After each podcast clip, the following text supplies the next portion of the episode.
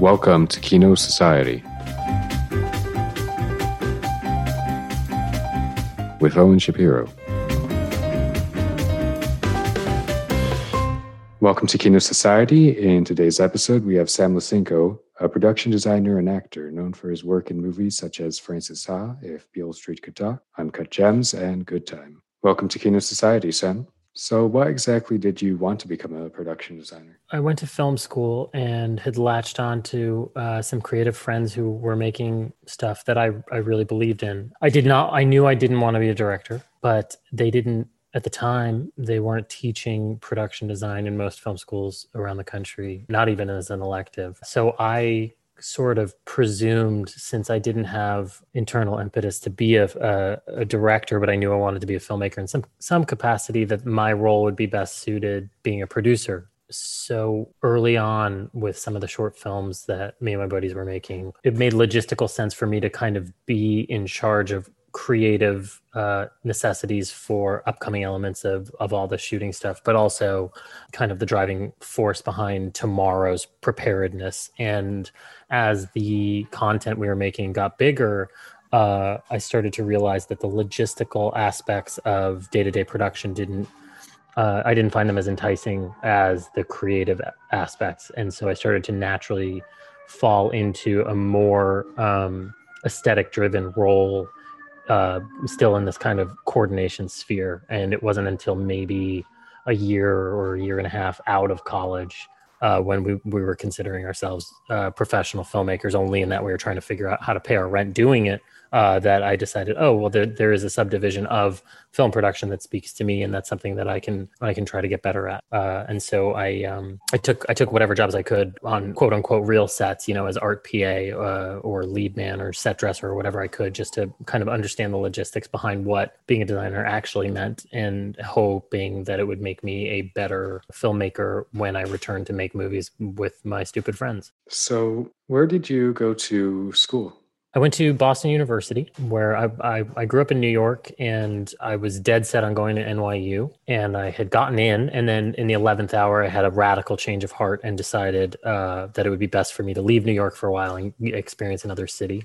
Uh, so I, went to Boston University, and uh, that's where I met uh, initially met Josh Safdie on the street. There was kind of this subconscious radar uh, that I was a displaced New Yorker, he was a displaced New Yorker, and we became, we became fast friends and wound up uh, becoming roommates, and also had all the same film classes together. So we started, I'd say, probably um, the middle of sophomore year, we started uh, spending all of our time together, just trying to figure out how we could make stuff. So, what is a average day at your work like? Well, it varies. Uh, it, it would be a cop out answer to say it varies from job to job because I feel like anybody who engages with film and has to create various worlds from movie to movie would feel that way. But I think what's more interesting about the job is that it varies from the start of production to the finish of production. So early on in the process it's kind of an information gathering period. So for the first two to three months of the preparatory period before photography begins, I'm really just del- delving into as much research as I can, Wikipedia and Google Images and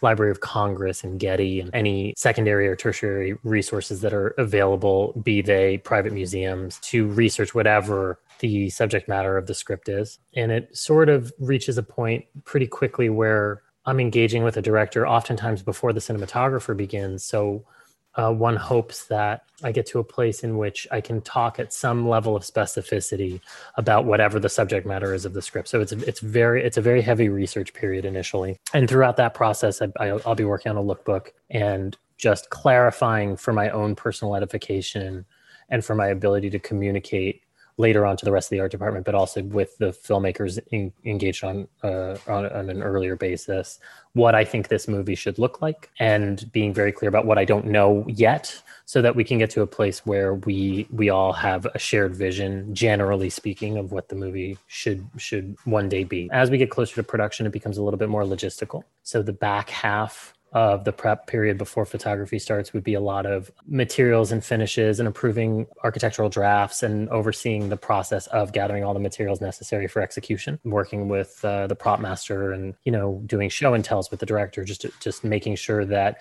at bare minimum one would hope that the first week two weeks two and a half weeks of photography is taken care of enough that you know we're there's forward momentum, building the sets, you know, checking on the on the build sites, that kind of thing, making any last minute tweaks. And then when we shift to photography, and this isn't true for every designer, this is just my process, obviously. But when when we get into physical production, I kind of, in some capacity, and I use this word, this phrasing with with the utmost respect for for the cinematographer and director and anyone else who's there on set making the movie. But in some capacity, I, I'm sort of like a tomorrow director. I'm just worried about what's coming up for the crew, so that when they arrive on set, um, any uh, creative or aesthetic consideration has been exercised ahead of time enough that they have the tools they need to make the movie. So that may mean something as simple as the couch is going to go on this side of the room because I I have a feeling that the cinematographer when he was talking about the wide shot is going to want to be on the other side of the room and he's going to want to look this way. It may also mean oh this color is going to look terrible with the costumes tomorrow. We have 5 hours we got to repaint this wall. And it it may also be oh my goodness, we showed up and they're doing construction across the street. We got to get the location manager to try to grease the wheels a little bit with these guys so that they can shut down construction tomorrow. But basically, when photography starts, I try to, I'll show up at the call time for the shooting crew. Um, I'll walk through the day's work with the director and cinematographer, make sure that they feel comfortable. Uh, stick around for the first few shots, and then usually I kind of peel away to be left alone to go deal with tomorrow's tomorrow's work. So, what kind of creative conflicts do you get into with the director, cinematographer, etc.? I mean, that varies wildly based on the crew dynamics and the personality of of the filmmaker and to a certain extent the level of specificity of their vision going into it. You know some directors are more visual than others uh, and you want to try to feel out a situation in which you're giving them the leeway to communicate their aesthetic value set without inhibiting that process. You know i've worked with some directors who have a vision a, a very very considerate and specific vision for what the movie should be. And you don't you don't want to buck that unless there is a consideration that they haven't verbalized, in which case it becomes a discourse. I've definitely fought with directors before but I think as long as it's for the betterment of the final product, the truthfulness of your interpretation of what the movie needs to be, not necessarily the script page, uh, then I think it's it's always for, for the greater good in the long run. But you know, on a micro level, it could be as simple as wall color or wallpaper or rug treatment or a piece of furniture or something. And a grand scale, it can be as heady as a general misdirection for a, location pick. You know, if I'm going down the road of picking options for locations with the location manager to present director and they're way off base even though i was very confident that that was the direction we were headed in you know it can it can lead to a space where you don't feel like you're on the same page. So i think you know it's really just about getting to a place where you're having this sort of aesthetic love affair with the director enough that there's a shared language so that they can trust you enough to leave you alone kind of sketch in 80% of the movie so that they can then dictate the rest. So how do you think production design has evolved over time? Well i think uh, it's a very cool profession all of a sudden. I think it was it was under recognized some time ago. That's not to say that it doesn't get swept aside a little bit. I think in in terms of the average viewer, but I think for people who can really digest cinema as an art form and break it down into its pieces, it's sort of a golden age of production design. And I think that there's a couple of converging factors that have created that environment. Uh, one of which is the fact that we've really kind of been subjected to a good decade now uh, film school having replaced you know sociology and psychology for creatively minded people who didn't know what they wanted to do with their life. So there's a lot more filmmakers out there than there used to be, which is forcing those who are really passionate about it to think creatively in new ways. And I think that that's opened up new conversations about what individual departments are capable of. So in in that regard, I think there's a much deeper pool to swim in, and it's drawn a lot more attention to production design. But it, you know, it's also in perception, especially with access to the internet, where people can pull stills and digest imagery in a way that they couldn't a generation ago. So, are there any projects that you made that looking back on you like the most or that you enjoyed the most while making them? I think if you and the team that you're working with are really um, emotionally engaged with the fiction and and really and it's kind of what I started to mention before, but if you are if if the Venn diagram of your of your perception of the movie is shared enough with the, the director, cinematographer, producer, it can be a really rewarding experience. And it varies from movie to movie. But I've had life experiences that, that have been tied, uh, intricately tied in every facet with the fi- the fiction that was being made. You know, for for example, uh, I designed the movie Eighth Grade. On that film, you know, we, uh, the director, Bo Burnham, and the producer and the cinematographer and I uh, shared a house. And every day we would make the movie. And then every night we would cook dinner together and talk about tomorrow's work. And it became this kind of summer camp experience where we spent this summer in this house in the woods trying to figure out how best to achieve this fiction in a respectful way. And so you walk away from this experience having made this thing that you're proud of, but also having shared the experience of making it. And that varies from movie to movie. So I think given the career trajectory and taking into consideration the fact that the access to financial resources I've had has changed from, you know, obviously the movies I'm doing get a little bigger uh, sometimes, and it's allowed me to do grander things aesthetically. But I don't think that there's anything necessarily that I would have changed going back. Like, I think that I've been very careful to make the kinds of choices that I think I would be proud of 10 years later when I approach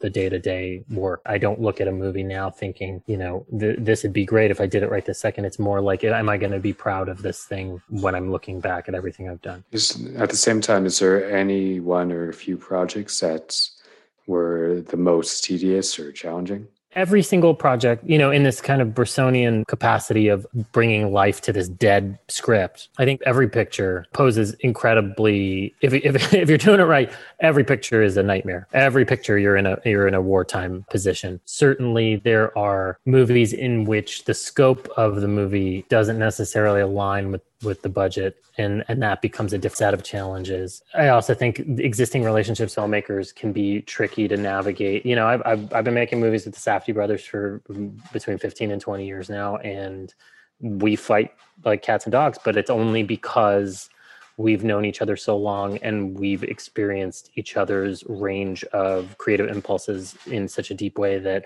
um, you know there's no bullshit and and we just get straight into fighting. So that can be very hard sometimes because i know i know that i know their methodology so innately that it goes straight to blows and that can be very stressful. On the flip side there have been times with other filmmakers where i just met them yesterday and so i'm walking on eggshells because i don't know how best yet to inject myself to to bond with them without alienating them you know? Um, there have also been times where i've in, inherited a movie that had begun prep with a different designer and you, you have to be considerate of the fact that that that may have forged a relationship with a filmmaker where anything the private says will be considered wrong because I'm coming in in which an aesthetic language has already been established with somebody else. So I think it's really more about kind of feeling around in the dark to best gauge how much of a pain in the ass any particular movie is going to be because they're all they're all nightmarish if if you're doing them right to a certain extent you know even if you're having the time of your life. I mean like with the Safdie brothers movies the productions are really really good.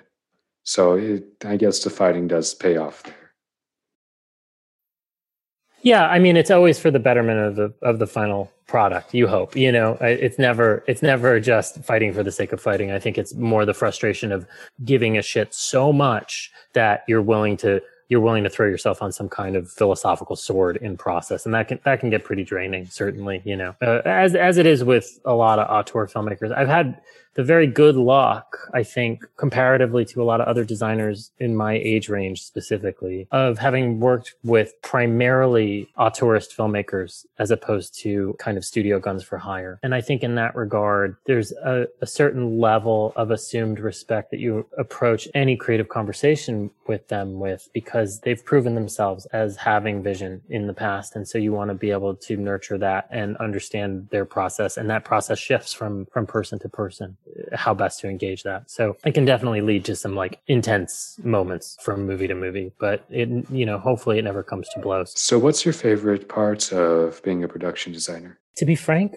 I, my, um, I love being left alone to try to digest the world and execute it before the sh- the shooting crew has shown up. So for me, the moment in which the set is fully dressed and lit but nobody's gotten there yet. You know, it could be five minutes before call time on the day of. It could be the night before when it's really only the director and the cinematographer that have seen it. But those are the moments that I think I get the most enjoyment from the craft because in that space, you've created this dimensional fictional world that is fleeting. It's temporary. It's only for the purposes of documentation on screen. It's not permanent. When the call sheet goes out and the shooting crew shows up the next morning, inevitably it gets shattered to a certain extent because the you know, the grips are going to have to move that bed so they can put the light stand there. And the sound guy's going to have to push his, his cart of equipment right behind that closet door that you so carefully made ajar. But there's this kind of beautiful window of quiet right before the movie happens when you're standing there alone as a designer or with the decorator oftentimes and just going through the script in your head to try to figure out any potential uh, outcome that could be uh, at the request of the director or an actor thinking about, you know, could the actor want to open this drawer? Should we put things in this drawer? There, there aren't enough magnets on the fridge. They've been here 20 years. There should be magnets on the fridge. That kind of thing. To get into that headspace is in some ways, I think, uh, similar to an actor's process. And for that, I just, I like the solitude of being in that environment without having anybody else around. But at the same time, aren't there? Isn't there an entire crew that's working on production? Yeah, no, of course. But there's always this kind of quiet moment where oftentimes it's 8 p.m. the night before it's going to that set is going to get shot where your set dressers your lead man your set dressing crew have gone home the art director's gone home for the day they've closed out the office the shooting crew camera sound script supervisor uh, grips and electrics they're going to show up at 6 a.m and right in that window at 8 p.m it's perfectly dressed it's ready to go all the lighting's been roughed in but nobody's going to be there for 10 12 hours that's right right in that space is where i'm happiest i think so, do you have any favorites, movie or director? There's certainly movies that I revisit aesthetically that I find inspirational for my methodology in, in design. And usually that winds up being films that were born out of a practical nature, but still are considerate their surroundings. Uh, a lot of those wind up being 1970s American films, uh, just because I think the nature of the budgetary restrictions and the creativity behind the writing forced filmmakers to to stop and take a breath and, and, and think about what they were executing on film. So films like The Friends of Eddie Coyle or Paul Schrader's Blue Collar, movies like that really kind of get my creative juices flowing as to what you can perceive as beautiful in execution, even though it might be mundane to the human eye. And then in terms of the spirit of filmmaking to a different degree, it's the more I engage with making movies, the harder it is for me to watch movies and, and purely escape because I think about craft. So for me, when I'm, you know, on a Sunday afternoon, when I'm watching, when I'm like dozing off in front of the television, the stuff that I really love is like Lethal Weapon 2 or Die Hard with a Vengeance, where the craft has been so well executed that even as a designer who works on heady cinema, I don't have to think about the process of escape. I'm just purely lost in the fact that Samuel Jackson and, and Bruce Willis have eight minutes to get down to Wall Street or whatever. Uh, so for me, it's it's this kind of dichotomy of digesting meaningful film, trying to figure out what is something that makes an audience feel a certain way aesthetically when they're looking at a frame of. I also think that movies are mostly about a balance of all kinds of media you consume. I think that there are considerations to be made in that regard. Like, I would never talk ill of film as beautiful as Minari, which is not built purely for escapism. But I think that understanding the facets of trope and escapism and how to channel an audience is an integral part of the movie making process. And it's something that's universal. It's sort of the equivalent of, of reading a comic book versus a novel. And there's something kind of mainline in the vein biological about Godardian thing of a beautiful girl and a gun. And to, for me to get to that place easiest is often with a crowd crappy movie that I love as opposed to a movie that makes me think about the craft. What would you say to someone who wants to enter the world of cinema? I would never say to anyone not to engage with the art form. I would never dissuade anybody from engaging with film. I think that anybody who's interested and has no access currently or is on the path to learning about how to make movies, the one thing that I think is most important to digest is that unlike most other art forms, not all art forms, but most other art forms, it is a collaborative medium in every capacity. And if you are not comfortable playing well with others or don't feel like you have the resources to work with other people, then it's going to be much harder to experience what film as an art form can give back to you as a creator. And for me, uh, that's the reason I am drawn to it. I didn't, I, you know, I didn't want to be a, a, painter or a fine artist or a still photographer. I like the creative interaction with other souls. And that got me to a place, uh, in film that, that makes me very happy. So I think that that's the one thing I would give people a heads up about. Do you have any current projects that you're working on? Well, because of the virus, uh, things kind of got put on hold for a while. Hopefully, it's looking like yes. Uh, I'll be starting up a picture in the fall directed by Todd Haynes about Peggy Lee. How can my listeners connect with you? My contact information is online. I have a website. It's just my name.com, and I am extraordinarily more accessible than I probably should be. That's all for today. Don't forget you can subscribe to Kino Society on iTunes and Spotify.